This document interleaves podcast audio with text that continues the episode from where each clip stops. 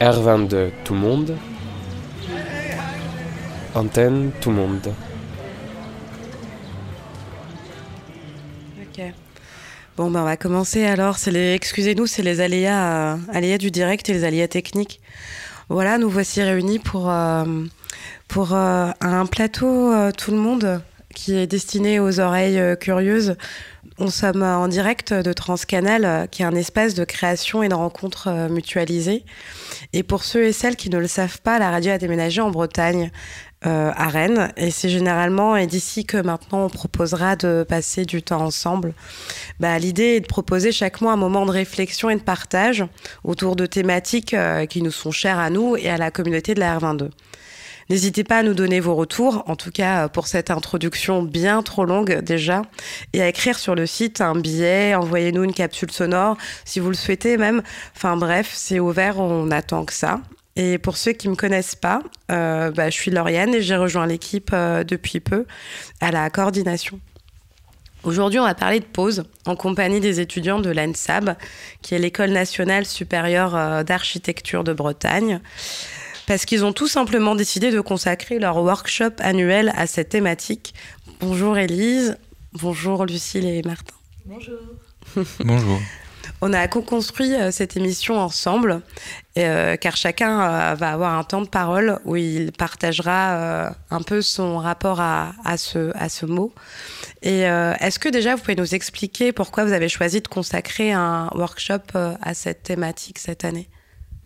Bonjour, alors euh, donc euh, je suis Élise et euh, en fait c'est venu un peu donc chaque année il y a un, workshop, chaque année on a un thème à choisir et unanimement avec l'équipe à la réflexion on s'est dit que en fait, les études d'archi, c'est très dense. On n'a pas beaucoup justement de temps de pause. On est beaucoup, on, on travaille beaucoup. On n'a pas le temps de faire beaucoup vraiment autre chose.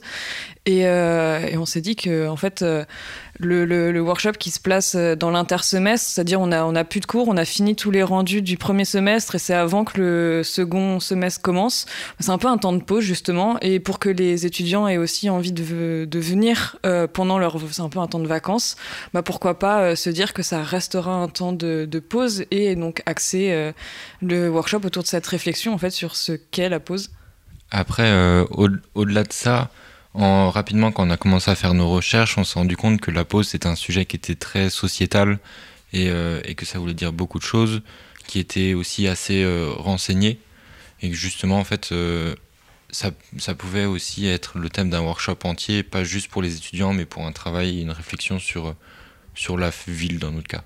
Et ça vient, ça vient vraiment de vous euh, Ou est-ce que euh, vous avez des professeurs qui, qui, vous suggèrent ou même qui, qui, vous temporisent par rapport à certaines thématiques? À l'origine, c'était vraiment euh, notre réflexion personnelle qu'on est venu agrémenter de, de, références. on, est, on, a discuté entre nous un, un bon moment.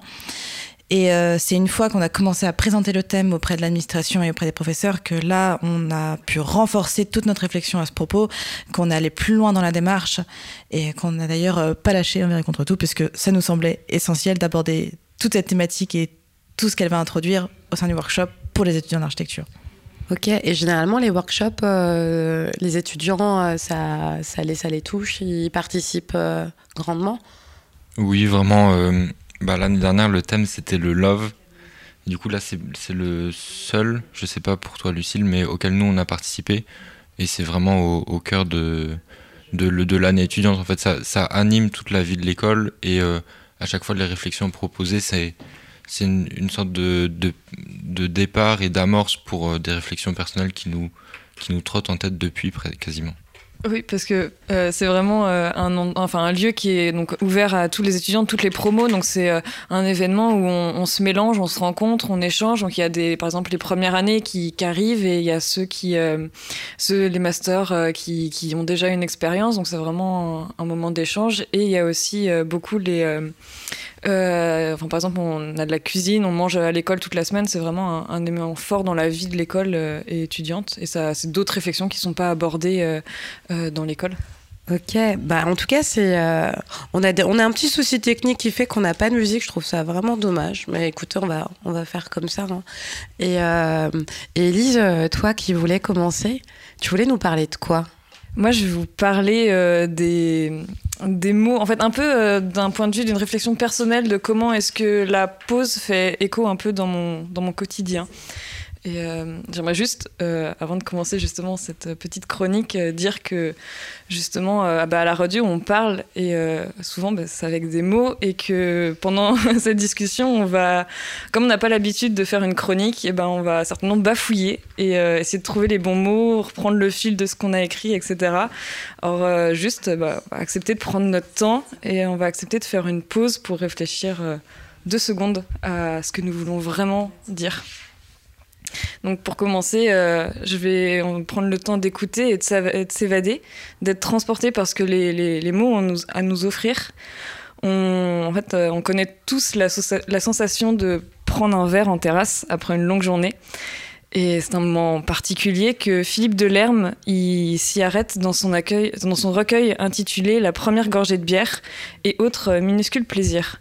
C'est en fait un extrait de, de ce recueil, euh, un extrait éponyme de ce recueil que je vais vous lire parce que la première gorgée de bière, elle n'est pas euh, comme les suivantes. La première gorgée de bière, c'est la seule qui compte. Les autres, de plus en plus longues, de plus en plus anodines, ne donnent qu'un empêche... Pardon, je recommencer.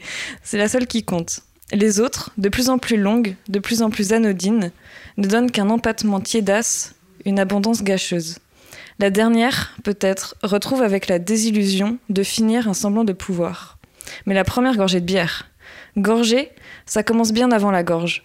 Sur les lèvres déjà, cet or mousseux, fraîcheur amplifiée par l'écume, lentement sur le palais bonheur tamisé d'amertume. Comme elle semble longue, la première gorgée de bière. On la boit tout de suite, avec une avidité faussement instinctive. En fait, tout est écrit. La quantité, ce ni trop ni trop peu qui fait l'amorce idéale, le bien-être idéa- immédiat ponctué par un soupir, un claquement de langue ou un silence qui les vaut, la sensation trompeuse d'un plaisir qui s'ouvre à l'infini. En même temps, on sait déjà. Tout le meilleur est pris. On repose son verre et on l'éloigne même un peu sur le petit carré buvardeux. On savoure la couleur, faux miel, soleil froid. Partout, un rituel de sagesse et d'attente. On voudrait maîtriser le miracle qui vient à la fois de se reproduire et de s'échapper. On lit avec satisfaction sur la paroi du verre le nom précis de la bière que l'on avait commandée. Mais contenant et contenu peuvent s'interroger, se répondre en abîme, rien ne se multipliera plus. On aimerait garder le silence de l'or pur et l'enfermer dans des formules. Mais devant sa petite table blanche éclaboussée de soleil, l'alchimiste déçu ne sauve que les apparences et ne boit de plus en plus de bière avec de moins en moins de joie. C'est un bonheur amer. On boit pour oublier la première gorgée. Pour reprendre donc euh, ce livre sur le site de Babelio, le résumé de l'ouvrage, c'est on dit que la vie n'est pas simple et que le bonheur est rare. Pour Philippe Delerme, il tient à 34 plaisirs minuscules. Il l'évoque ici, tour à tour, sous forme de petites séquences, la satisfaction immense qu'il tire tantôt de petits gestes insignifiants, tantôt d'une bienheureuse absence de gestes. Les mots sont comme des réminiscences, des Madeleines de Proust. Si on leur porte de l'attention, ils nous font voyager, ils peuvent nous faire voyager. Ils nous transportent avec eux une histoire, un souvenir d'enfance ou même un lieu ou une odeur. En fait, vous me direz que je suis juste en train de décrire le principe du roman. Mais justement, lire un roman, c'est recevoir des images précises qui sont évoquées par des mots. Et on peut se poser la question si ça ne serait pas bénéfique de le faire dans la vie de tous les jours. Pour moi, la pause, elle passe par ces minuscules plaisirs, pour euh, se laisser le temps de les apprécier. S'adonner au moment présent et prendre le temps d'observer et de ressentir. C'est aussi faire un pas de côté pour regarder la scène que l'on vit sous un nouvel angle. En fait, notre quotidien, il est si chargé, tout va si vite qu'on n'a pas le temps. Régulièrement, on passe le mode automatique, plus le temps de réfléchir, on fait. Alors, peut-être autorisons-nous de temps à autre à se reconnecter avec la réalité et à apprécier ces petits moments. Et par hasard, si vous n'avez pas le temps, il n'y a aucun souci parce que d'autres, comme Philippe Delerme, les ont écrits pour vous. Wow, merci Lise. Et du coup, qu'est-ce qui t'a qu'est-ce qui t'a touché euh, dans ce texte en particulier euh, La bière? C'est euh, plus le principe qu'un justement la gorgée de bière quand on le dit comme ça, vraiment tout l'imaginaire qui va avec et le fait que en- à partir de, de trois fois rien, des mots qu'on peut prononcer tous les jours, en fait, on, on- on se réancre vraiment dans, le réel et dans des moments qui sont. C'est peut-être très particulier. La première gorgée de bière, euh, tout le monde ne boit pas forcément de la bière, mais euh, c'est quelque chose qui est en fait assez universel et qui évoque des, petits plaisirs du quotidien auxquels on ne fait pas forcément attention quand on n'a pas le temps, on est stressé et juste. juste prendre le temps, même prendre le temps de lire un texte qui parle justement de plaisir du quotidien, c'est vraiment se replonger dans, ouais, juste prendre le temps de ressentir et de voir ce qu'on fait tous les jours, c'est, c'est, ça a du sens, enfin, ça peut avoir du sens. Quand tu quand as choisi ce texte et que tu m'en as parlé, j'ai déjà j'ai trouvé ça hyper hyper rigolo de de, de, prendre la pause à partir à partir de là quoi. Et, et ça m'a ça m'a conduit vers la, question de ces petits rituels, de ces petits rituels qui sont vraiment euh, ancrés dans notre quotidien et on se rend même plus compte que que, que, que c'en est. Ça peut être la bière, ça peut être euh, euh, la cigarette hein, pour certains. Voilà, je, n'encourage pas, hein. mais euh, mais euh, c'est comme si on avait besoin d'avoir quand même notre quotidien qui est ancré par les rituels. Et je voulais savoir, bah, est-ce que vous avez vous des petits rituels, mais spécifiques? En évitant euh, tout éventuel placement de produit. Il euh, y a un, une application sur laquelle je lis euh, ce qu'on va appeler des webcomics. Donc, ce sont des, des, bandes dessinées écrites pour, pour les téléphones, pour Internet. Et c'est des moments qui vont être.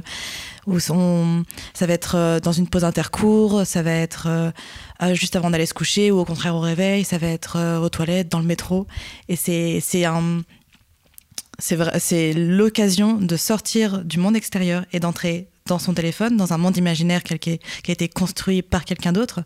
Et pour nous, je trouve que ça représente parfaitement ce, cette petite pause du quotidien. C'est non seulement euh, faire une action euh, dans un temps très réduit, puisque c'est le temps d'un chapitre, mm. et c'est en plus de ça sortir du, du réel. C'est penser à autre chose. Et toi, Martin? Euh, bah Pour ma part, je pense que ça. Il y a deux possibilités. J'ai deux trucs en tête c'est euh, le café du matin. Où je me lève, j'ouvre la machine à café, je vais à l'évier, j'en sors les dosettes, je les place. Je mets la, la, la, tasse sous la cafetière, je fais couler le café. Et vu que j'aime pas le boire tôt, je l'oublie et je le bois froid juste avant de partir. et euh, une deuxième euh, idée, c'était euh, plus dans la même veine que, que Lucille. Tous les jours, je regarde des vidéos d'analyse de matchs de foot de la même chaîne alors que je regarde pas le foot. Mais c'est un, un, rituel, je pense, du quotidien parce que c'est régulièrement à la même heure. Voilà. Je sais pas si j'ai vraiment des rituels, mais euh, ça me fait penser, on m'avait fait la remarque une fois, j'habite vraiment à 300 mètres euh, de l'école d'archi. Et peu importe, euh, enfin si je vais à l'école, je pars de chez moi, je vais à l'école ou je suis à l'école, je reviens chez moi, il faut absolument que j'ai ma musique pour juste pendant, c'est vraiment le, le trajet, il dure le temps d'une musique, euh, trois minutes, et euh, juste j'ai besoin d'avoir cette petite musique pour, euh, c'est un peu un rituel mais qui, est, qui peut être déplacé, mais ouais ce, ce besoin d'avoir cette musique pour pour se plonger dedans et sortir, on sort de l'école, on sort de chez soi et, et voilà. Et est-ce qu'il y a un moment où vous dites voilà, là j'arrive à un moment où je sens que ça va être la pause. Parce que euh, c'est pas anodin. La bière à 17h et quelques euh, sur cette terrasse, enfin, c'est comme euh, si notre cerveau il faisait des liaisons de là ça va venir, ça va être le moment de libération. Est-ce que vous avez euh, des activités qui, qui court-circuitent, quoi, qui dit à votre cerveau, bah là c'est la fin de la journée, je vais commencer à ouvrir les vannes? Bah, pour rebondir sur ce que disait Elise, euh, le, mettre le casque pour le chemin du retour. En plus, en ce moment, il fait froid, du coup, ça couvre les oreilles, c'est pratique. C'est le moment où, justement, on, sort du caractère très réel, on, se laisse embarquer par la musique et par euh, tout, toutes les fictions qu'elle englobe. Et euh, c'est quitter l'école avec la musique, c'est quitter tout le travail. Peut-être pour s'y remettre après, mais le temps d'un instant, on y croit qu'on n'y reviendra pas. T'as une idée, Lucille Là, celle qui, me vient, ça va être euh, le fait d'aller chercher. Pour revenir en plus sur le café, c'est. Pour l'occurrence, moi, c'est le chocolat chaud. C'est le fait d'aller en chercher un. Parfois même, j'ai pas forcément envie d'un chocolat chaud. Mais pour sortir d'atelier, il faut une excuse, entre guillemets. Donc, euh, c'est l'occasion d'aller marcher, d'aller prendre son petit chocolat chaud, le temps de s'autoriser à boire avant de retourner en cours. Et c'est donc une action qui est, pour sortir de l'atelier. Et t'avais un autre texte euh, à nous lire? Euh, Pourquoi pas Il est. Euh, je sais plus où j'ai mis mon livre, il est là. et euh, pourquoi pas Ça s'appelle Le dimanche soir. Et c'est peut-être plus lié à la pause. Enfin, vous allez bien comprendre. Le dimanche soir. Le dimanche soir, on ne met pas la table, on ne fait pas un vrai dîner. Chacun va tour à tour piocher au hasard de la cuisine un casse-croûte encore endimanché. Très bon le poulet froid dans un sandwich à la moutarde. Très bon le petit verre de Bordeaux bu sur le pouce pour finir la bouteille. Les amis sont partis sur le coup de 6 heures. Il reste une longue lisière. On fait couler un bain, un vrai bain de dimanche soir avec beaucoup de mousse bleue, beaucoup de temps pour se laisser flotter entre deux riens ouatés, brumeux. Le miroir de la salle de bain devient opaque et les pensées se ramollissent. Surtout ne pas penser à la semaine qui s'achève, encore moins à celle qui va commencer. Se laisser fasciner par ces petites vagues au bout des doigts fripés par la mouillure chaude. Et puis quand tout est vide, s'extirper enfin. Prendre un bouquin? Oui, tout à l'heure. À présent, une émission télévisée fera l'affaire. La plus idiote conviendra. Ah, regarder pour regarder, sans alibi, sans désir, sans excuse. C'est comme l'eau du bain, une hébétude qui vous engourdit d'un bien-être palpable, on se croit tout confortable jusqu'à la nuit, en pantoufle dans sa tête. Et c'est là qu'elle vient, la petite mélancolie. Le téléviseur peu à peu devient insupportable et l'on, l'éteint. On se, retrouve on se retrouve ailleurs, parfois jusqu'à l'enfance, avec de vagues souvenirs de promenades à pas compter, sur fond d'inquiétudes scolaires et d'amours inventés. On se sent traversé. C'est, c'est fort comme une pluie d'été, ce petit vague à l'âme qui s'invite, ce petit mal et qui bien et qui pardon, ce petit mal est bien qui revient, familier. C'est le dimanche soir.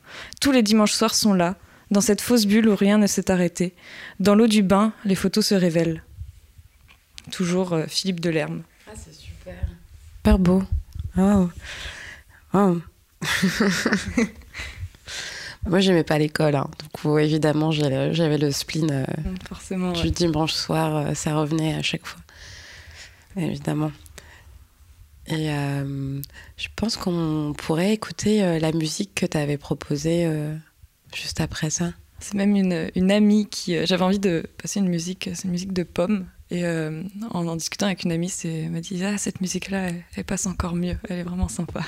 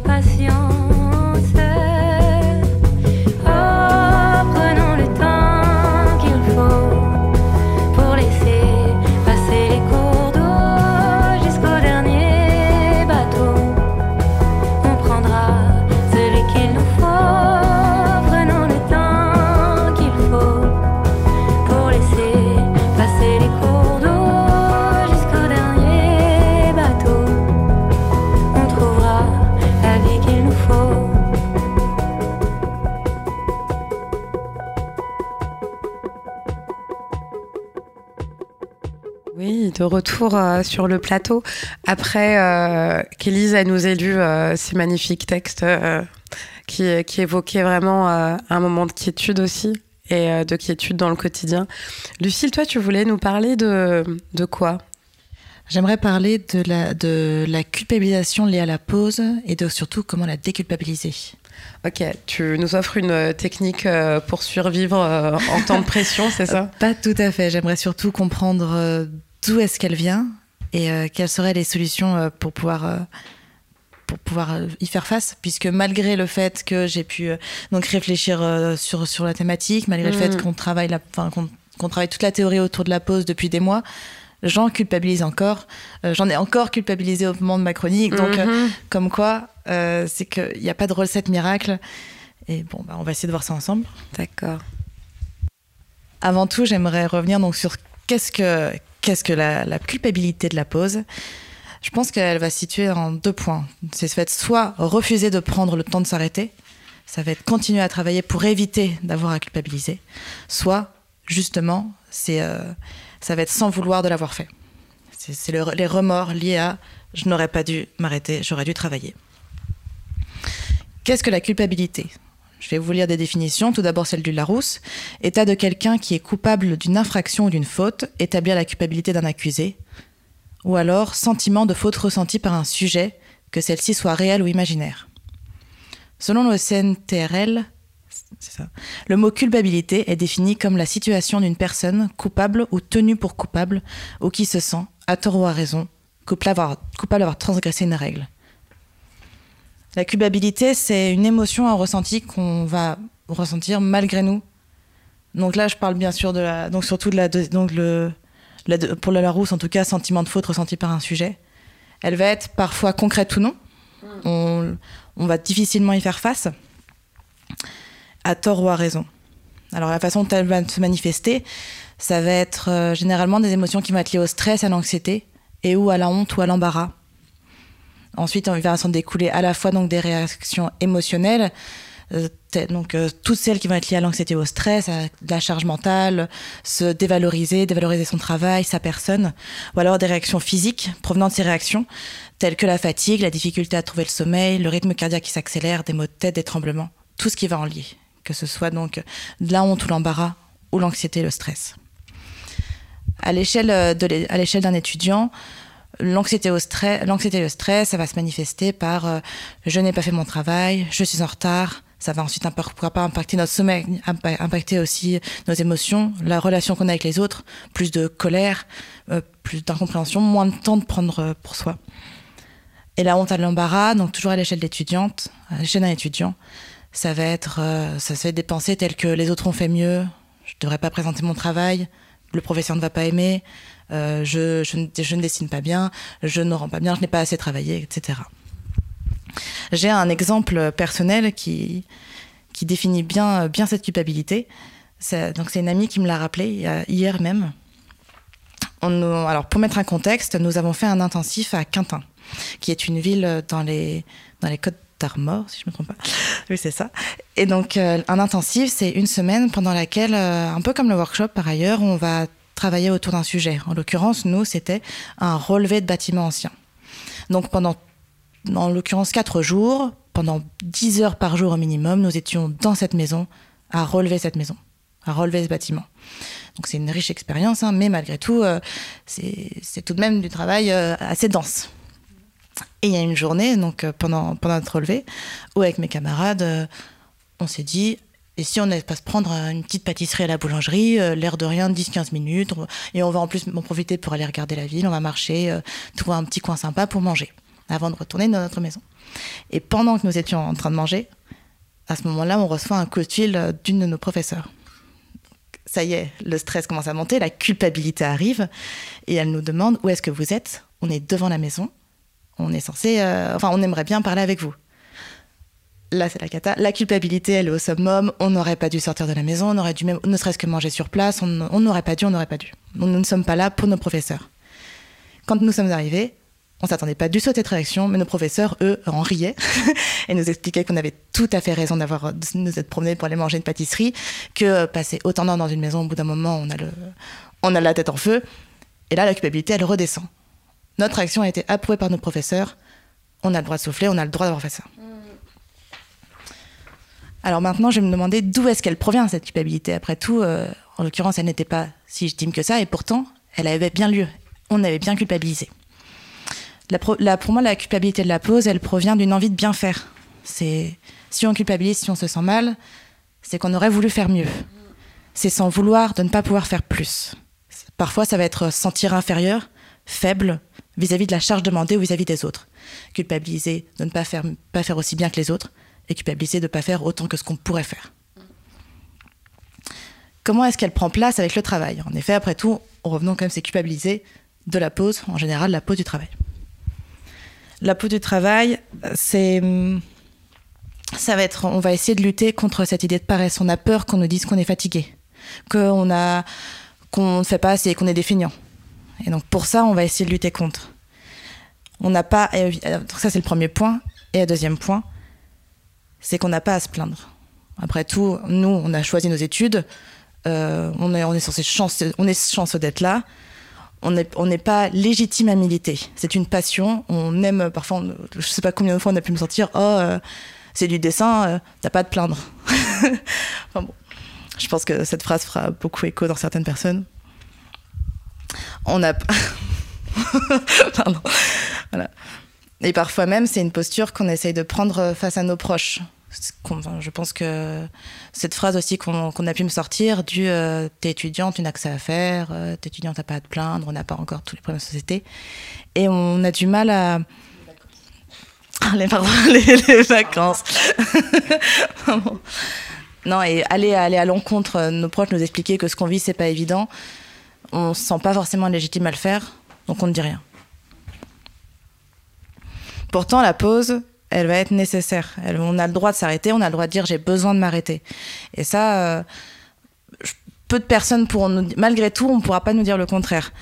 La pause, elle va être nécessaire pour deux points. Tout d'abord, pour, euh, pour justement mieux travailler, pour la question de productivité. Ne serait-ce que pour la concentration. Pour être plus performant à son travail, il faut parfois s'arrêter. On ne peut pas rester concentré des heures sur son travail. Par exemple, la, récréation. Quand on était en, quand, je pense que tous en primaire, euh, personne ne, se dit mince, il faudrait pas que je prenne de pause pendant ma récréation, il faut que je reste concentré à faire plus de cours. Non, non, la récréation, si bien dès qu'on était enfant, on nous a dit c'est important de prendre des pauses, peut-être qu'il faudrait qu'on garde cette, euh, cette, mentalité encore aujourd'hui. Dans les entreprises, on va retrouver des, pauses, euh, des, des petites pauses de 15 minutes, de 10 minutes. C'est bien qu'on ne peut pas rester concentré sur son travail de trop longtemps. Il est important de s'arrêter. Et aussi, pour le repos, prendre du temps pour soi, on a besoin, on a besoin de rentrer chez soi. Si le, travail, c'est euh, en général, on parle des 9-5, euh, du travail en 9-5. Donc, si on a besoin de s'arrêter à 17 heures, qu'on ne peut pas travailler normalement beaucoup plus, c'est bien qu'on a besoin de s'arrêter. La pause, elle est également nécessaire pour le développement personnel. Une pause va servir à prendre du recul. En général, avant de prendre une décision importante, on prend au moins une nuit de sommeil, on s'arrête avant de prendre sa décision c'est, ça permet également de se découvrir. Une pause, ça va être euh, aller euh, faire de la gymnastique, ça va être prendre le temps de dessiner, ça va être, ça va être développer un passe-temps, du sport, etc. Je veux faire un parallèle à nos professeurs qui nous encouragent d'aller voir des musées, d'aller euh, lire des livres, de prendre le temps de développer une passion qui nous est propre, autre que l'architecture c'est euh, malheureux, mais c'est amusant comme euh, on, à, chaque, à la fois on est d'accord avec eux et on a envie de prendre le temps de, s'arrêter dans nos études pour aller faire autre chose et en même temps on n'a pas le temps de. On, manque de temps. Donc l'école d'architecture, elle est, il y a un parallèle qui est compliqué à faire. Il y a une, une petite, une problématique dedans. Par exemple, pour aujourd'hui, il a fallu que j'écrive une chronique. Donc et je n'ai euh, pas eu le temps pendant plusieurs jours de la faire, alors que je m'avais imposé des créneaux dans mon organisation. Je voulais, euh, c'était mercredi matin, mince, je suis en retard sur mon travail, ce sera jeudi soir. Mince, je suis en retard sur mon travail, ce sera vendredi soir. Alors que euh, j'avais vraiment envie de le faire et je suis sûre que mes professeurs m'encourageraient de, prendre le temps d'écrire cette chronique qui est, importante autour de tout le travail du workshop pour notre école. Malgré tout, j'ai pas eu le temps. J'ai eu, bon, final si, j'ai eu le temps de la faire, mais j'ai pas eu le temps avant longtemps peut-être pas autant que je n'aurais aimé le faire. Comment vaincre cette culpabilité? Je n'ai moi-même pas trouvé la réponse et je le cherche encore. Je culpabilise encore énormément de ne pas, de ne pas faire au mieux, alors que pourtant, je pense que si, de ne pas travailler plus, de m'arrêter trop souvent. Je pense que c'est une prise de conscience qu'on doit prendre à plusieurs. Après tout, si tout le monde est d'accord pour s'arrêter, si tout le monde est d'accord pour dire que la pause elle est essentielle, on s'autorisera à la prendre. Personne, c'est compliqué de, s'arrêter tout seul, sans un mouvement de groupe. Euh, alors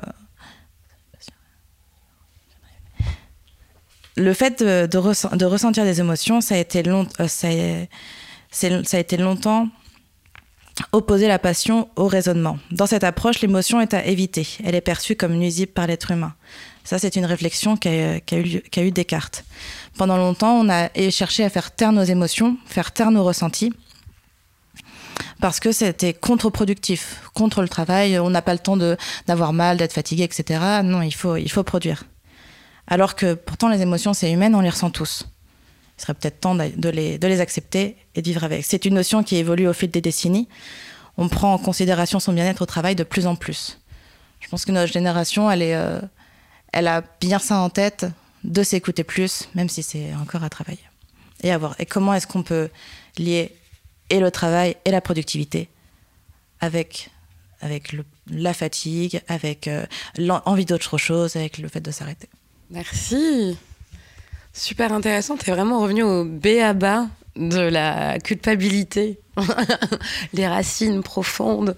Mais euh, non, c'est vraiment très, très, très, très intéressant parce que ça m'a. Je pense que ça nous a tous parlé. Hein. Je pense même que, que ça, ça ne peut que parler aux personnes qui, qui nous écoutent aussi. Il euh, y a vraiment cette notion, euh, quand tu reviens là, qui, qui m'a assez fascinée euh, sur les réactions physiques de la culpabilité euh, euh, stress, euh, anxiété, angoisse.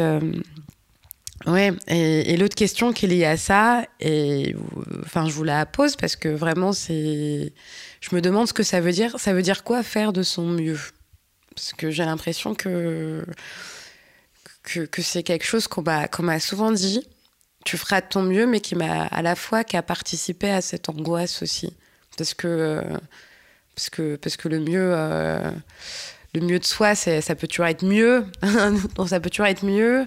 Et il y a la question des autres aussi. C'est euh, qu'on n'accepte souvent pas euh, que ce que je peux donner de mieux soit pas aussi bien que ce que l'autre peut donner de lui. Quoi. Donc, je pense que d'abord, quand on nous parle de faire, de son mieux, ce qu'on pense, c'est je dois travailler au maximum de mes capacités, je dois être créatif au mieux, je dois faire ce que je fais au mieux. Et pourtant, en fait, faire de son mieux, je pense qu'en réalité, ce n'est pas ça. C'est plutôt, euh, c'est donc euh, produire, réfléchir, euh, créer au mieux avec mes conditions actuelles. Et c'est important. Ça va être, je ne peux pas travailler à 100% 24 heures sur 24. Faire de son mieux, c'est c'est comment est-ce que j'arrive à la fois à corréler mon travail et mon bien-être personnel. Et la réalité. Oui.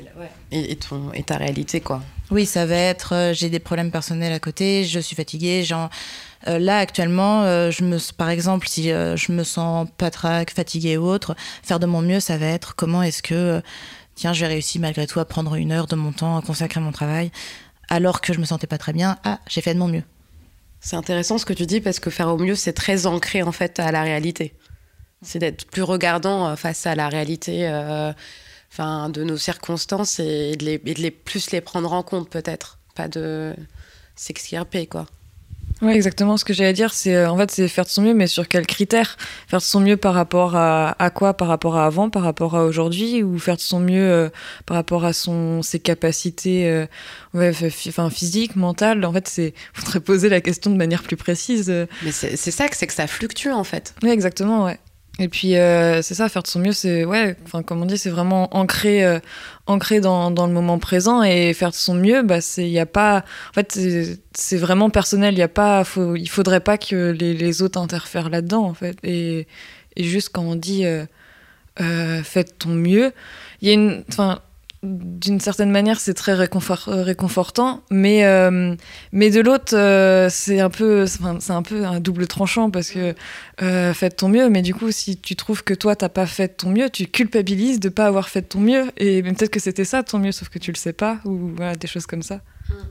Oui, ça, je, ça c'est parfaitement ce que j'avais en tête, c'est que on va se dire, si à un moment donné, un mercredi soir, on n'a pas le courage de travailler, on va s'arrêter, se reposer, dormir et de se dire euh, tiens le vendredi j'aurais dû euh, travailler ce mercredi soir j'aurais dû le faire. En fait euh, peut-être pas peut-être peut-être qu'on n'aurait pas pu et peut-être qu'il était nécessaire de s'arrêter ce mercredi soir et de se dire que je devrais j'aurais pu faire mieux. Bah c'était justement c'était ça le mieux et le mieux c'est que bah, j'ai travaillé quand même le mercredi toute la journée au vu de mon état, c'était le mieux que je puisse faire et je dois déjà en être fière.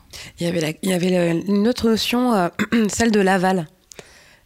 L'aval, euh, bah, là, c'était l'aval des profs, quoi. Et euh, qui dicte, en fait, si toi, tu as fait de ton mieux ou pas, les supérieurs. Les gens qu'on estime ou pas, mais en tout cas. Hein. On est très dépendant du regard de nos professeurs. Mm. Ah, pour plusieurs raisons. Ça va être soit parce qu'on va les idéaliser, parce que eux sont arrivés à là où on veut arriver donc on doit les écouter. Ça va être aussi parce qu'après tout, euh, c'est eux qui nous jugent. C'est quand même, on est dépendant de, de leur réflexion. S'ils estiment qu'on n'a pas fait assez, c'est qu'on n'a pas fait assez. À tort ou pas, encore une fois. Mm. Bonjour, bonjour. Bonjour, Viens, tu peux t'installer là, euh, près de nous si tu veux. Il y a des gens qui arrivent, euh, ça fait toujours plaisir. N'hésitez pas, hein, on est à Transcanal. Si vous êtes à Rennes, vous pouvez passer. Et euh, il y avait cette autre euh, notion qui était. Euh, bah, du coup, il y a, cette question d'aval, il y a cette question. Bah, enfin, j'ai trouvé ça vraiment de faire de son mieux que ça fluctue. et que c'est très important, on l'oublie souvent, que c'est vraiment face à, l'instant T qu'on peut toujours varier ses, performances. Et il y avait, l'autre notion euh, que j'ai beaucoup aimé, euh, c'était euh, bah, comment, comment communiquer en fait bah, son mieux aux autres et comment en fait gérer son travail et sa culpabilité par rapport aux, autres. Alors ça, ça c'est c'est encore en cours. je pense qu'avant tout, il faut accepter auprès de soi que qu'on quel est notre comment on va actuellement, notre état, avant de pouvoir le transmettre aux autres. Si soi-même on ne sait pas que si on, on, s'autorise pas à dire qu'actuellement on est anxieux, qu'on est fatigué, comment est-ce qu'on doit le, transmettre à nos camarades, parfois les personnes avec qui on travaille, les personnes euh, qui sont dépendants de ce qu'on va faire nous? On n'ose pas leur dire euh, je me sens je me sens pas apte à travailler, j'ai besoin de m'arrêter, alors que ces personnes-là attendent de nous un retour. Vous en école, c'est quelque chose euh, que vous arrivez à communiquer les uns aux autres? Moi, c'était pas le cas dans mon école. Euh, je trouve que c'est de mieux en mieux. Que, que plus ça va, plus même à l'inverse de ce que tu disais, les gens ont tendance à nous dire là ça va pas. Je vois, euh, je te vois dans les yeux, je vois que toi tu vas pas bien et que c'est pas grave si tu travailles pas aujourd'hui. Qu'il faut arrêter de se mettre la pression. Je pense entre, entre vous? Dans les cercles proches en tout cas, je pense. C'est chouette. Je pense qu'on s'autorise aussi parce que, en fait, on, on est tous dans le, dans, dans le, même bateau et que et qu'une fois qu'on a compris que l'autre en face est dans le même état que soi, on, s'autorise à dire ok on va tous pas bien ce n'est pas moi qui suis en tort ce n'est pas moi qui ai un problème. C'est bien que qu'on en fait beaucoup et que légitimement on a le droit de pas aller bien. C'est je pense quelque chose qui, qui rayonne entre nous tous ça dépend, je pense euh, vraiment. Là, on parle de l'école parce que bah, c'est notre expérience personnelle, mais je pense que ça, dépend, ça dépend aussi beaucoup des écoles et des contextes, si c'est un contexte de compétition ou pas. À l'école, il n'y a, y a pas du tout ça parce que, je fais beaucoup la comparaison avec, euh, par exemple, euh, en, en, médecine où il y a vraiment une sélection et euh, c'est un peu faut être le meilleur parce que sinon euh, tu vas tu vas pas passer. Et en école d'archi bon enfin, on est rentré dans l'école et après on est tous à s'entraider. Donc il y a même s'il y a quand même euh, une certaine logique qui peut s'instaurer mais enfin qui est pas induite mais qui peut un peu s'instaurer de compétition parce que les autres font des choses bien on veut le faire autant.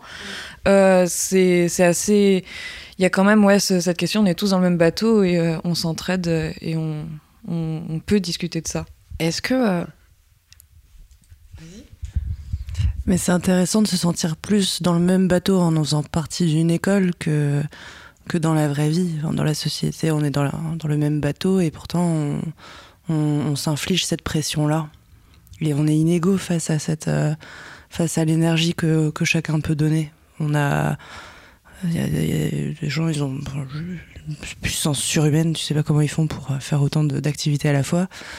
Et t'as as les inégalités. Euh, euh, de base, bah là, la femme, elle a ses règles une fois par mois, une fois par mois. Enfin, moi perso, je suis incapable de rien, quoi. Et, c'est c'est de moins en moins tabou euh, dans les discussions, mais euh, c'est quand même. Euh, on, a, on est fait de cycles, quoi. Les humains sont tous faits de cycles. Chez les hommes, c'est peut-être plus une ligne droite, mais peut-être qu'en hiver, il y aura peut-être une petite phase d'inactivité ou qui, qui, va peut-être se réveiller en été. C'est des phases, des cycles un peu plus longs. Mais la société, elle n'est pas forcément adaptée, en fait. On a, on a peut-être perdu ce, euh, ce lien avec justement les, différents cycles, le, fait rien que le, en hiver, bah, tous les autres animaux, même la nature, elle se met en pause en fait littéralement. Et nous, bah, c'est la même chose et il faut que ce soit la même chose. Donc c'est peut-être d'autant plus dur parce que on lutte un peu ou au fur et à mesure on perd euh, ce, ce, repos qu'on pourrait avoir euh, la période bah, en ce moment, parce qu'on est en décembre, et, et que ça permette d'aller mieux après. Euh, l'art de la performance. Mais justement, euh, c'est super intéressant ce que vous soulevez parce que euh, les dynamiques de soutien, en école par exemple, tout en étant quand même dans des logiques bas de performance, c'est ça c'est un peu un pied de nez à, aussi d'autres d'autres manières de penser qui penseraient que justement d'être dans la compétition ça augmenterait la performance quoi donc ouais, je trouve ça assez intéressant à, à, à soulever comme ça. Est-ce que vous avez d'autres remarques ou pas? Euh, je voulais juste peut-être revenir sur la chronique de Lucille. Ça me fait rire que tu aies euh, évoqué euh, l'intensif qu'on avait fait à Quintin. Parce que moi aussi, j'ai eu beaucoup de culpabilité pendant cet intensif parce que je suis tombée malade le premier jour. Et euh, j'étais incapable, j'ai passé presque toute la semaine au lit euh, pendant que tout mon groupe était en train de faire le relevé du semestre euh, dans la maison. Et moi j'étais vraiment, enfin, je m'en suis voulu énormément et je m'en, enfin maintenant ça va mieux, mais je m'en suis voulu longtemps pour ne pas avoir pu participer avec eux et l'impression de ouais, enfin, d'être nulle parce que j'ai pas pu le faire alors que bah, j'y suis pour rien, je suis juste tombée malade. Et voilà, c'était dans, dans, la culpabilité. Pourtant, euh, on parlait de faire de son mieux. Bon, bah, les derniers jours, j'allais un peu mieux, j'ai pu faire ce que j'ai pu, mais, euh, mais c'était dur. Mm. Tu as fait de ton mieux dans l'état dans lequel tu étais. Exactement. Et j'ai dormi pour aller mieux après. Bah, en, tout cas, merci beaucoup, euh, Lucille, euh, pour, euh, pour ton partage. Je vous propose d'écouter une petite musique. C'est justement c'est un petit break d'Alpa Pacha. ALPHA.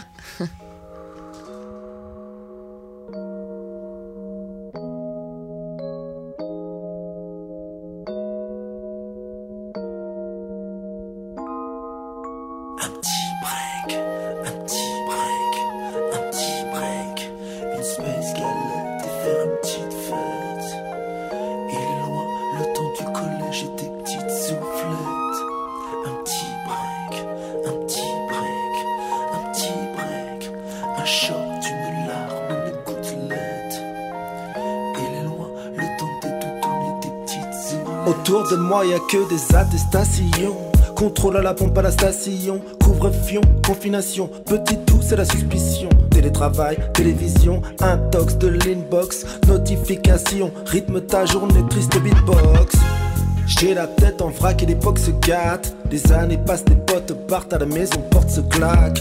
On est brave, on est vaillant, mais des fois y a besoin d'une petite pause, une petite phase dans ma tête, une petite phrase. Il faut un petit break un besoin de se déconnecter. Un bon resto juste un petit grec. Un petit grec. Qu'on me lâche la grappe une seconde ou deux. Juste le temps d'un petit break. Un petit break. Un petit punch.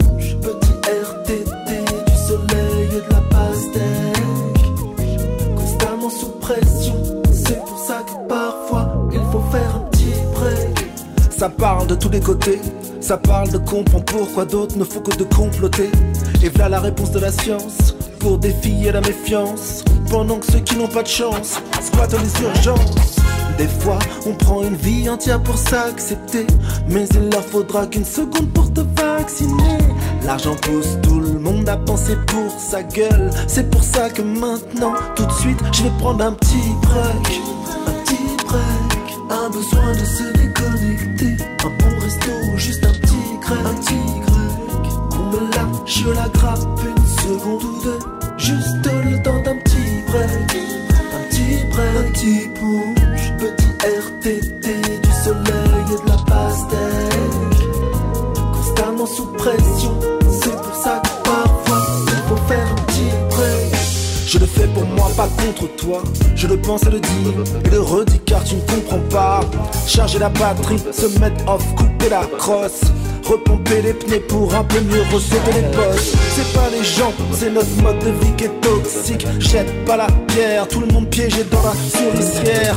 Tout le monde de tapine pour un salaire à sa manière, c'est l'enfer, il me faut de l'air. C'est pour ça que je vais prendre un petit break. Un petit break, un besoin de se Un bon resto, juste un petit grec. Un petit grec. On me lâche la grappe une seconde ou deux.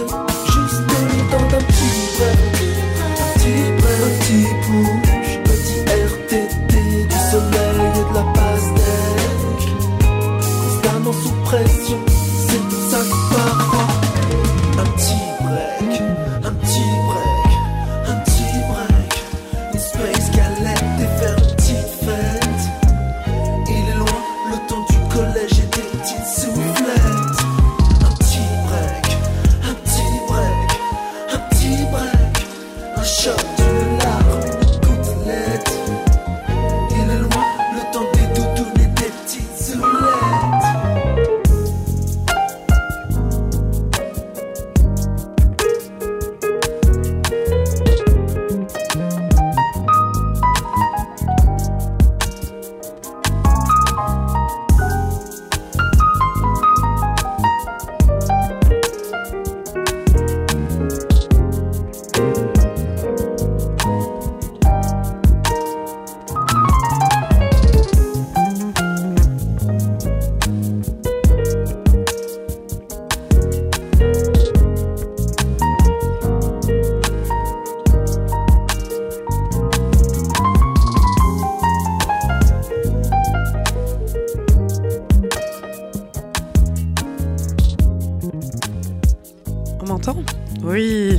retour, de retour euh, sur ce plateau du Tout le Monde.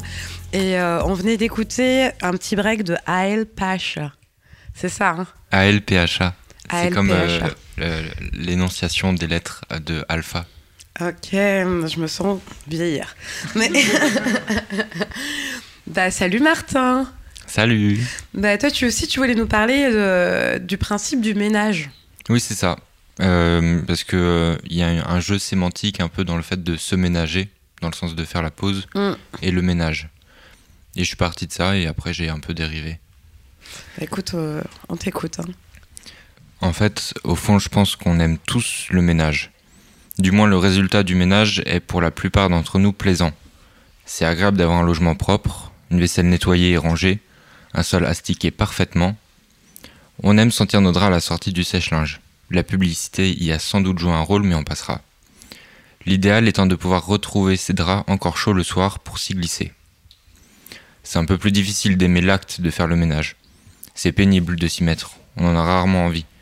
Et surtout, c'est inlassablement revenu, une sorte de mythe de Sisyphe moderne.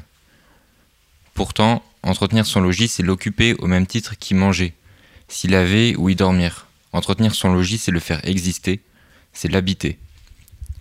Prendre le temps du ménage, c'est prendre du temps pour soi, pour s'aménager un espace domestique de retraite et de repos.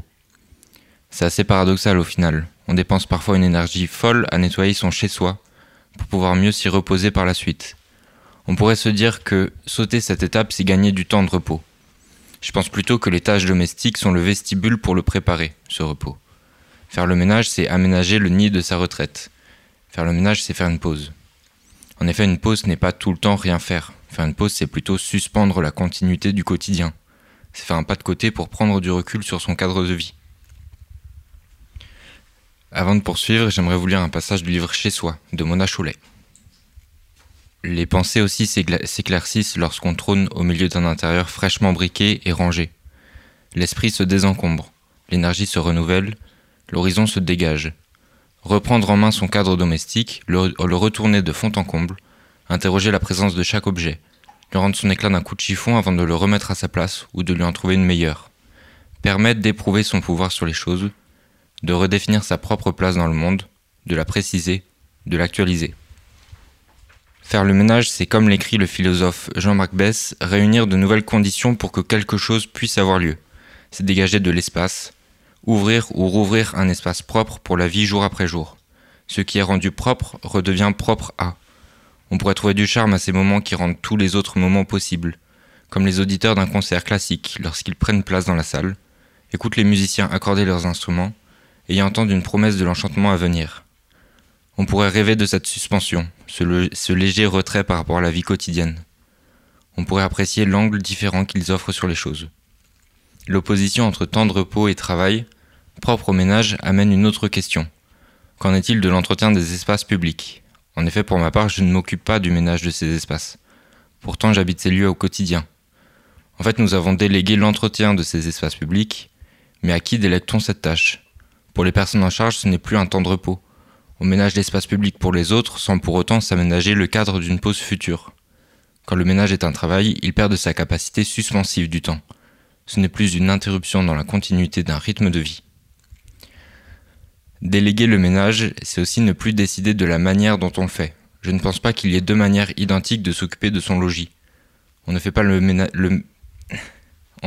ménage au même rythme, à la même fréquence, et on ne nettoie pas les mêmes choses de la même manière. Le ménage est un rituel propre à chacun, et c'est à chacun de se le définir. Ainsi, lorsqu'on délègue le ménage, on accepte de laisser d'autres avoir le contrôle, le contrôle sur ce que l'on nettoie, sur la manière dont on le fait, sur la notion de propre. Parce que ce que l'on considère comme sale ne vient pas de nulle part. Parfois, lorsqu'on nettoie un graffiti, c'est une forme d'expression que l'on contraint au silence. Le désordre est un moyen de communication, c'est montrer son existence. Ainsi, donner la responsabilité du ménage à une entité autre, c'est lui donner par la même occasion un pouvoir d'invisibilisation. Une problématique nouvelle apparaît. Quelle qualité donner à une pause dans les espaces publics? Plutôt nous définissions la pause comme une suspension du quotidien, un pas de côté pour prendre du recul. Dans ces conditions, je me demande comment qualifier la pause dans les espaces publics, si ces derniers ne sont pas le reflet d'une réalité de laquelle prendre du recul. Peut-on réaffirmer la pause dans les espaces publics par le ménage? Si oui, comment? Évidemment, si nous décidions tous de partager la tâche du ménage dans les espaces publics, cela poserait de gros soucis tant logistiques que de conflits d'usage. Pour rappel, je ne nettoie pas de la même manière que mon voisin, et nous, et nous ne nettoyons pas les mêmes choses. Quelle solution nous reste-t-il alors? Et enfin, qu'en est-il de la délégation domestique du ménage? Parce que de nombreuses personnes n'ont jamais vraiment eu à faire le ménage.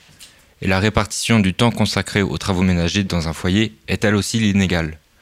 En 2010, les hommes vivant en couple effectuent en moyenne 1h17 de travail ménager par jour, contre 2h59 pour les femmes.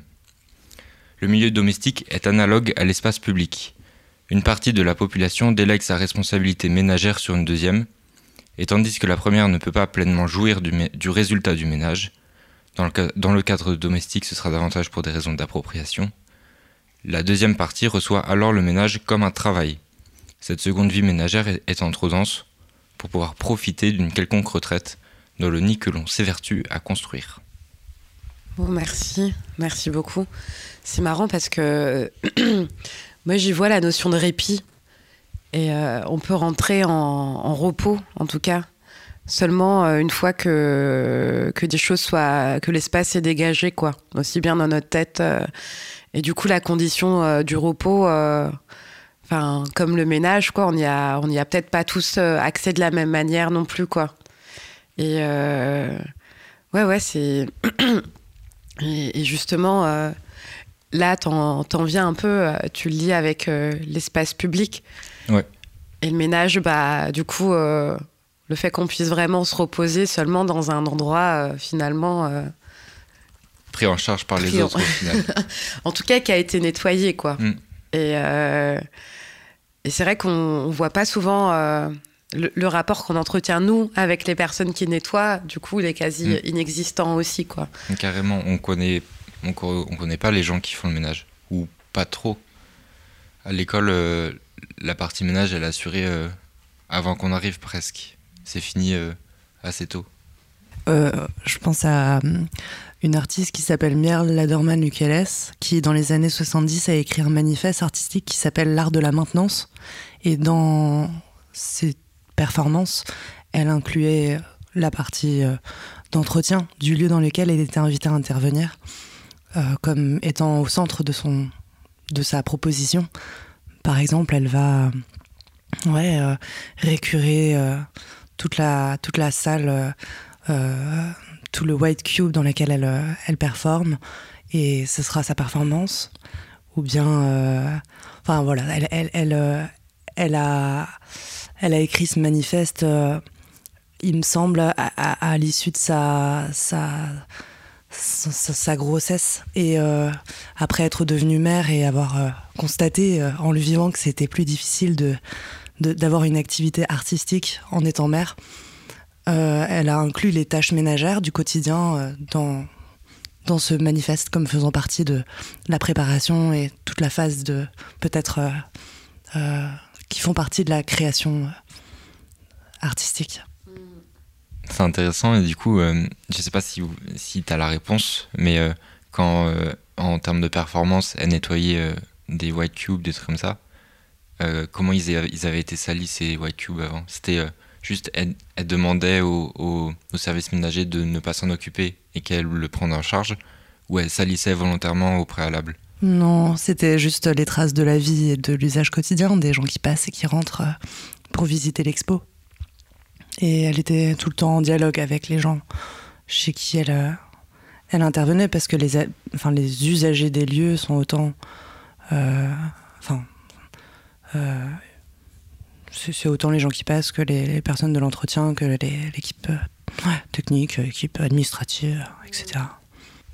Alors j'aimerais faire un, un, parallèle euh, qui m'est venu euh, pendant la semaine, puisqu'on avait discuté il y a une semaine de cette thématique, et je m'étais dit de cette même façon qu'on se sent plus à l'aise face à un endroit qui est propre. Après tout, si j'ai un jour, quand je rentre chez moi et que c'est le bazar, c'est un peu lourd en arrivant alors que quand j'arrive dans ma chambre et qu'elle est, rangée, que le, lit est fait, le moment où je vais pouvoir me poser dans mon lit va être plus clair et plus léger.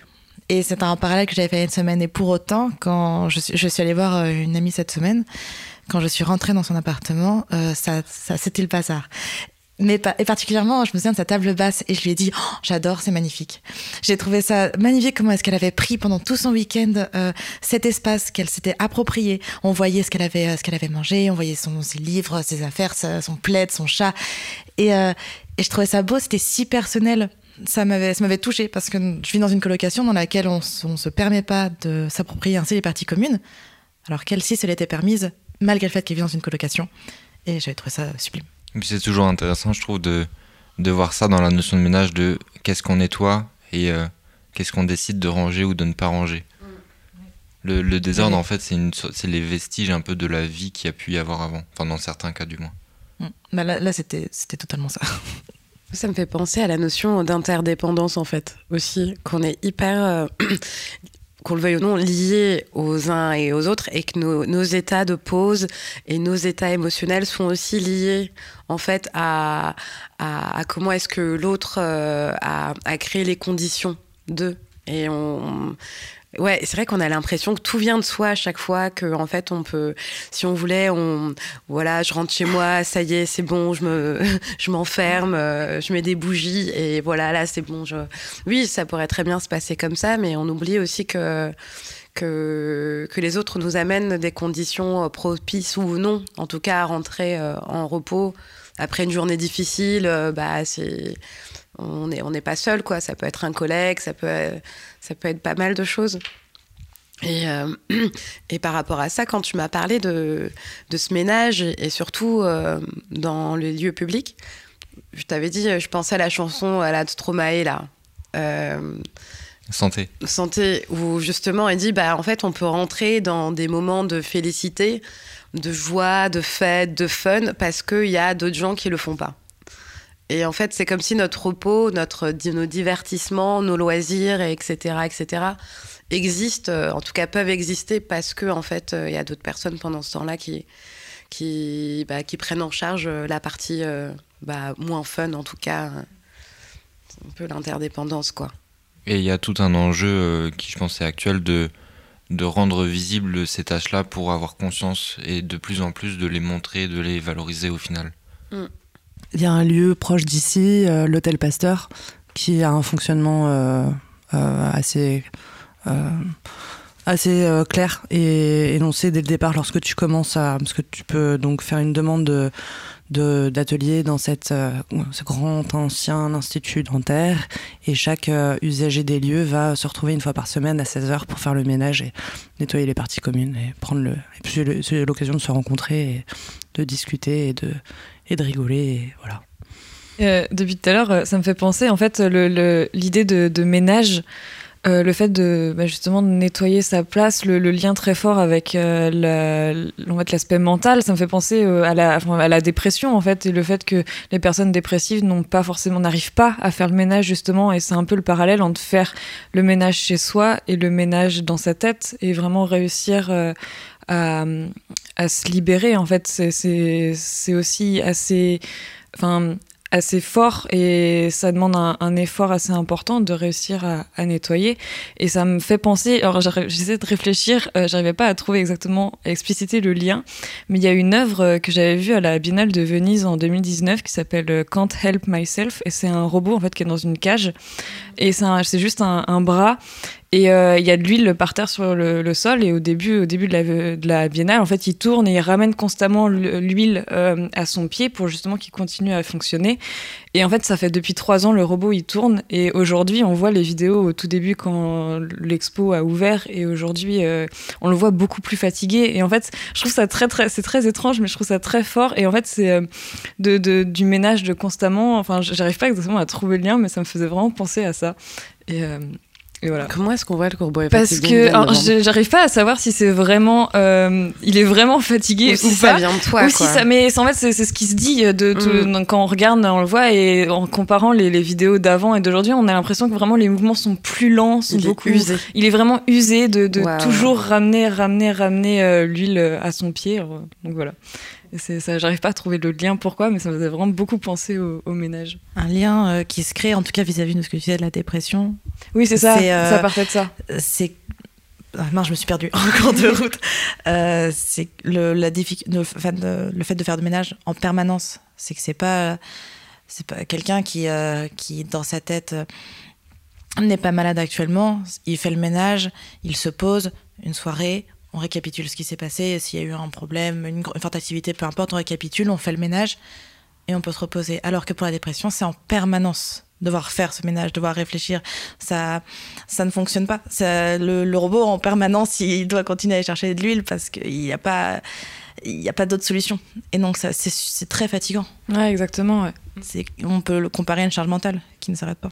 Est-ce que on a, on, a, on a des personnes qui sont avec nous aujourd'hui Est-ce que vous, ça vous parle, vous, euh, vous voulez rebondir sur, euh, sur euh, ce qui a été dit En tout cas, sentez-vous libre. Hein ouais, enfin, en tout cas. Mais libre de refuser aussi, hein, vraiment. Parce que parce que enfin tout le monde peut tout le monde peut intervenir vraiment dans ces plateaux. Yann Ouais, juste ça, ça résonne euh, pas mal euh, ce qui, le sujet que vous avez abordé. Et je peux pas m'empêcher de, de rebondir sur l'expérience euh, vécue en septembre au Centre culturel Colombier. C'est une, une exposition qui, qui, a eu lieu pendant un mois où, voilà, à laquelle bah, la R22 a participé. Euh, et euh, en fait, euh, cette expo, le Télétour du Monde, invitait les, les participants, le public à rentrer dans les espaces, les utiliser de manière autonome, à habiter le lieu. Ouais, c'était une sorte de d'agence de voyage par téléphone alternative entre la base de recherche et l'espace et l'agence. Et il y avait différents pôles avec un atelier, un centre d'appel et un espace de cabane où les gens pouvaient se poser dans des grands canapés et se reposer et écouter des musiques ou en tout cas se détendre. Et je trouvais ça assez coulant de source que après avoir vécu une activité intense ou euh, avoir euh, commencé un processus de création, euh, y ait cet espace de digestion qui soit proposé avec des cafés en libre service et, et, la possibilité de digérer et de vivre un peu plus l'expérience en dézoom sur voilà. C'est vrai qu'on qu'on y était à, cette expo et, et le Diane, elle dit pas, hein, parce que parce que c'est elle qui a fait l'expo. Hein, elle dit pas. ouais, voilà. Elle savait pas que. ouais, ouais, je sais, mais du coup, tu donnes le micro pour que l'autre, les autres le fassent à ta place. C'est bien comme ça. Non, mais c'est bien comme ça. Et, euh, et du coup, le principe, c'est qu'on peut aussi dormir. Euh, sur ce lieu d'exposition. Et ça m'a fait, ouais, ça m'a fait vachement du coup penser à la démarche que de la première artiste là dont tu parlais, qui, qui du coup bah, nettoyait elle-même euh, bah, son lieu. T'as nettoyé toi-même ton lieu d'exposition aussi quoi.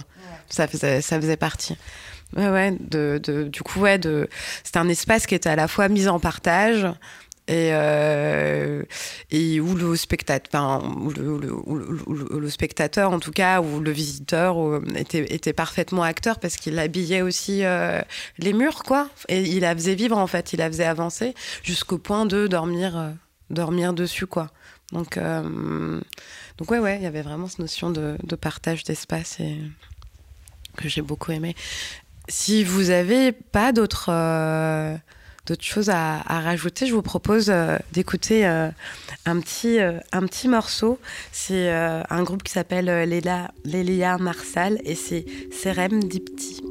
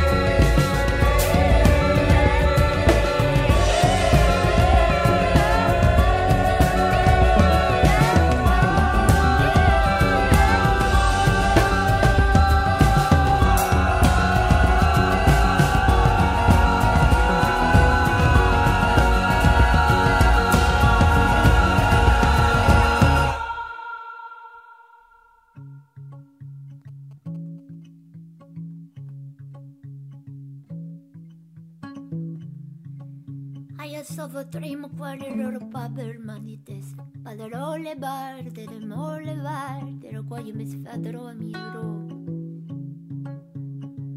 Bala la badra fa morio se come esce badrio se come batola di drola di drola di di mo godo do nulla però cuore Oh oh. Ya bara me mab quenino papà no papà de Avedeni ne ma bana no pa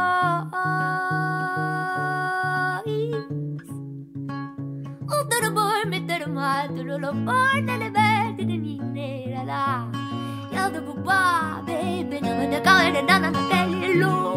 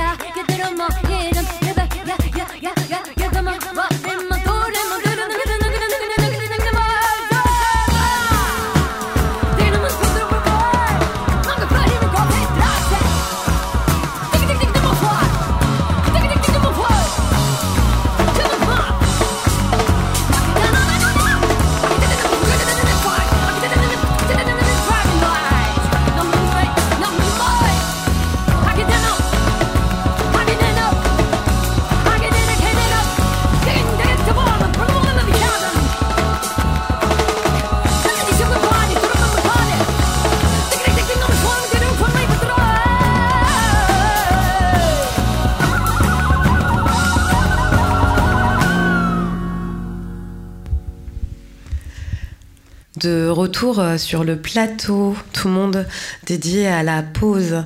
Et euh, c'est le moment de, de, la dernière partie euh, de, de, ce plateau, euh, de cette émission radiophonique à, en compagnie des étudiants de l'ENSAB. Merci encore d'avoir accepté cette invitation. Mais merci à vous. Et d'avoir initié en tout cas une réflexion autour de cette notion que, que je trouve passionnante et, et finalement qui, ouais, qui est, forcé à, nous questionner chacun euh, par rapport à, son rapport à, lui-même et aux autres. Et euh, bah c'est aussi le dernier plateau euh, de l'année, parce qu'on est en décembre. Haha. décembre, euh, c'est les fêtes, c'est Noël. Bah, du coup, je me, je me, suis dit décembre, fête, Noël, la guerre, la pause. Waouh et, euh, et, et, en fait, la solution, elle est venue de toi, Elise, et ça m'a rappelé cette histoire que, que j'aimerais vous, vous raconter. Donc, je vais commencer euh, euh, cette chronique euh, par une lecture. Il se passe des faits à la guerre que vous ne croirez pas. Avant-hier, et cela a duré deux jours, dans les tranchées que le 90e régiment occupe en ce moment, Français et Allemands se sont serrés la main. Voilà comment cela est arrivé. Le 12 au matin, les Boches arborent un drapeau blanc et gueulent. Camarades, camarades, rendez-vous. Ils nous demandent de nous rendre. Nous, de notre côté, on leur rendit tout autant. Mais personne n'accepte. Ils sortent alors de leur tranchée sans armes, rien du tout, hein. officier en tête. Nous en faisons autant. Et cela a été une visite d'une tranchée à l'autre. Échange de cigares, cigarettes, et à 100 mètres, d'autres se tiraient dessus. Si nous ne sommes pas propres, eux sont rudement sales. Ils sont dégoûtants. Et je crois qu'ils en ont marre eux aussi. Depuis, cela a changé. On ne communique plus. Gervais Morillon. La trêve de Noël, c'est un mot qu'on utilise pour décrire les cessez-de-feu qui ont lieu pendant la Première Guerre mondiale durant la période des fêtes. C'est fou parce que quand j'étais petite, j'avais du mal à croire qu'on pouvait s'arrêter comme ça de se tirer dessus. Ça me paraissait totalement absurde. Pourquoi avoir commencé dans ce cas? Je me disais quand j'étais petite, encore des dessins animés, on nous prend pas pour des lumières. Mais étrangement, aujourd'hui encore, lorsqu'on évoque cette histoire, on se retrouve toujours devant quelqu'un qui nous fait douter. Mais est-ce que t'es sûr que c'est pas une légende, ça? Noël, le temps du réveillon, des soldats allemands, britanniques, belges et français marquent une pause. Le temps d'une nuit, les feux cessent, ils cessent le feu. On voudrait à peine le croire. Parce que la guerre est totale, elle est continue. Les hommes sont forts, les ennemis sont faibles, ils méritent la mort. La guerre n'a pas de nuance. Les barbares, filles et fils de chiennes, des milliers de photos brûlées, des témoignages censurés, des sanctions pour cacher la pause. Enfin, pas que celle-ci, pour cacher toutes les pauses. Parce que les guerres cachent des milliers de temps d'arrêt finalement. On détruit les preuves pour que les pauses n'aient jamais existé. Pourquoi? Parce qu'on arrête de se tirer dessus. Et surtout parce qu'on dévoile à la vue de tous l'absurdité. Des soldats sous l'ordre de sous-officiers, des sous-officiers sous l'ordre d'officiers, eux-mêmes sous l'ordre de sous-généraux. Dans l'horreur, on martèle Qu'est-ce qu'on fout là? Pourquoi? Pour qui? Pour qui je vais mourir? Comme ça, en tout cas. Remets en question. Investis le temps de la pause juste pour remettre en question. Et là, des ennemis jurés se reconnaissent, ils fraternisent. Frater, famille, fête la vie, fête Noël. Mais on fêtera Pâques aussi, hein. et même qu'ils marquent des temps pour enterrer leurs morts quelquefois. Même juste harassés de fatigue, épuisés, ils marquent des temps pour le repos. Au petit matin du 25 décembre, des Belges, des Français des Britanniques qui tiennent les tranchées autour de la ville belge d'Ypres entendent des chants de Noël venir des positions ennemies. En s'avançant, ils découvrent que des arbres de Noël sont placés le long des tranchées allemandes. Lentement, des colonnes de soldats allemands sortent de leurs tranchées et avancent jusqu'au milieu du no man's land, où ils appellent les Britanniques à venir les rejoindre. Les Anglais acceptent. Timidement, les deux camps se rencontrent au milieu d'un paysage dévasté par les obus. Ils échangent des cadeaux, discutent et même qu'ils jouent au foot le lendemain. On chante l'opéra. Les Français applaudissent pendant des heures pour que cela ne s'arrête pas. 8 janvier 1915. Malgré la destruction des photos prises lors de cet événement, certaines arrivèrent à Londres et firent une tollée. Daily Mirror titre An historic group British and German soldiers photographed together. Mais outre-Manche, c'est silence radio. Aucun média allemand ou français ne relate de cette rêve.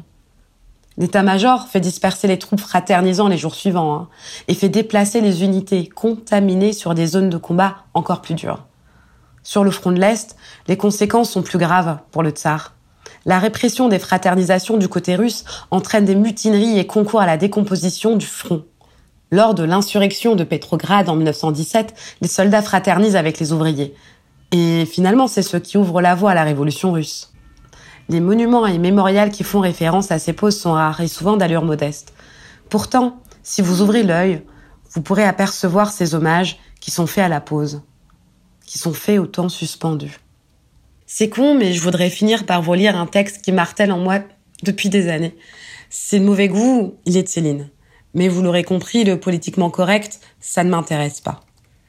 Je refuse la guerre et tout ce qu'il y a dedans. Je ne la déplore pas, moi.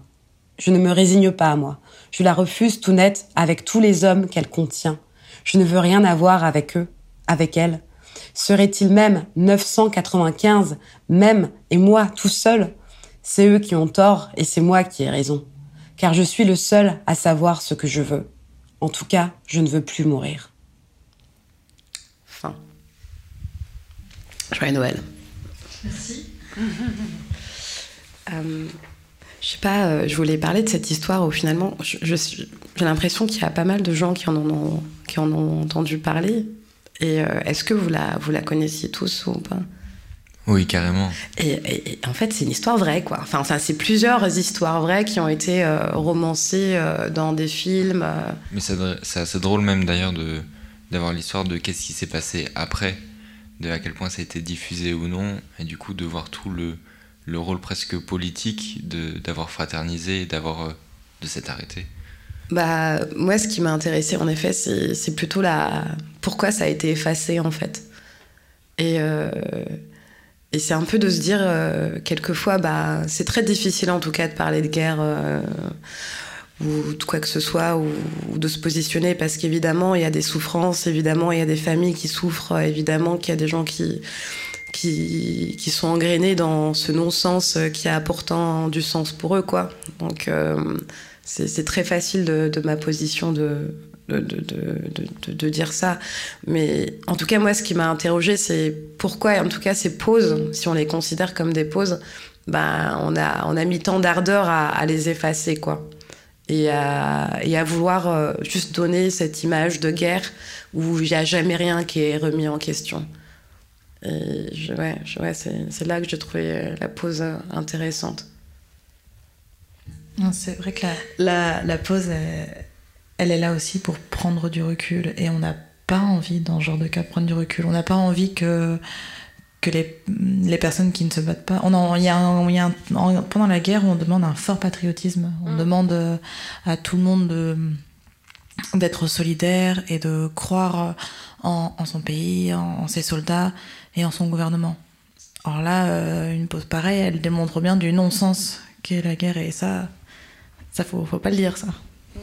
Surtout qu'ils sont, après ils ont continué à se tirer dessus. Mais c'était le, ouais, mais c'était, le deal. Mais ce que je voulais dire, c'est que ce que je trouvais plutôt rassurant dans, on va dire, leur la santé mentale, euh, c'est de reconnaître que celui en face de toi, euh, enfin, quelquefois, euh, il, est emprisonné comme toi, en fait, dans, cette situation. Euh. Voilà. Mais en tout cas. Hein oui, je vais juste rajouter, euh, bah, c'est un peu un jeu entre le fait de, déconnecter et reconnecter. Euh, comme disait Lucille, euh, la pause, c'est prendre du recul. Et donc, parfois, on a besoin de déconnecter et on a besoin de ne pas faire face, mais à d'autres, c'est important justement de reconnecter. Et ça, c'est un jeu à trouver. Et il faut laisser la place au fait de, reconnecter, justement. Bah, en tout cas, je vous, remercie euh, bah, déjà d'avoir euh, préparé euh, ces chroniques euh, avec votre peu de temps pour le faire. Et ouais, je vous remercie de, cette proposition de plateau. Je vous remercie de, votre implication, en tout cas, dans ça. Nous, on va poursuivre en off parce qu'on a pris l'habitude pour les plateaux, en tout cas, de de, de, se reconnecter, de faire une petite pause ensemble. Et on va fêter l'anniversaire d'Élise. Dédicace. Bon anniversaire. Joyeux anniversaire. Merci. et euh, puis voilà, euh, un peu nous retrouver. Je remercie euh, bah, les personnes qui sont venues euh, assister euh, à Transcanal, en tout cas à, à ce petit moment d'échange. Et je remercie Diane pour la technique. je l'ai dit en plus. merci beaucoup, merci beaucoup. Et voilà, je vous remercie vous de, de, de nous avoir écoutés et de pas vous être arrêté à, ces quelques soucis techniques euh, si ça a été trop, euh, trop, trop dur. En tout cas, voilà, vous pourrez retrouver cette émission. Euh, sur, sur la R22, on, va la, on va la reposter. Et bah, bonne fin d'année, bonne fête. Si je peux me permettre avant, un merci également à Transcanal de nous recevoir, puisque merci, de, je comprends le merci qu'on soit venu, mais aussi merci de nous recevoir, de nous accueillir. C'est une, chouette expérience et riche pour nous. Et en plus, les chroniques sont super. Euh, merci, merci Lauriane de, de cette éloquence qui, qui a bien, bien mené euh, tout le plateau et c'était très chouette. Voilà, je pleure maintenant.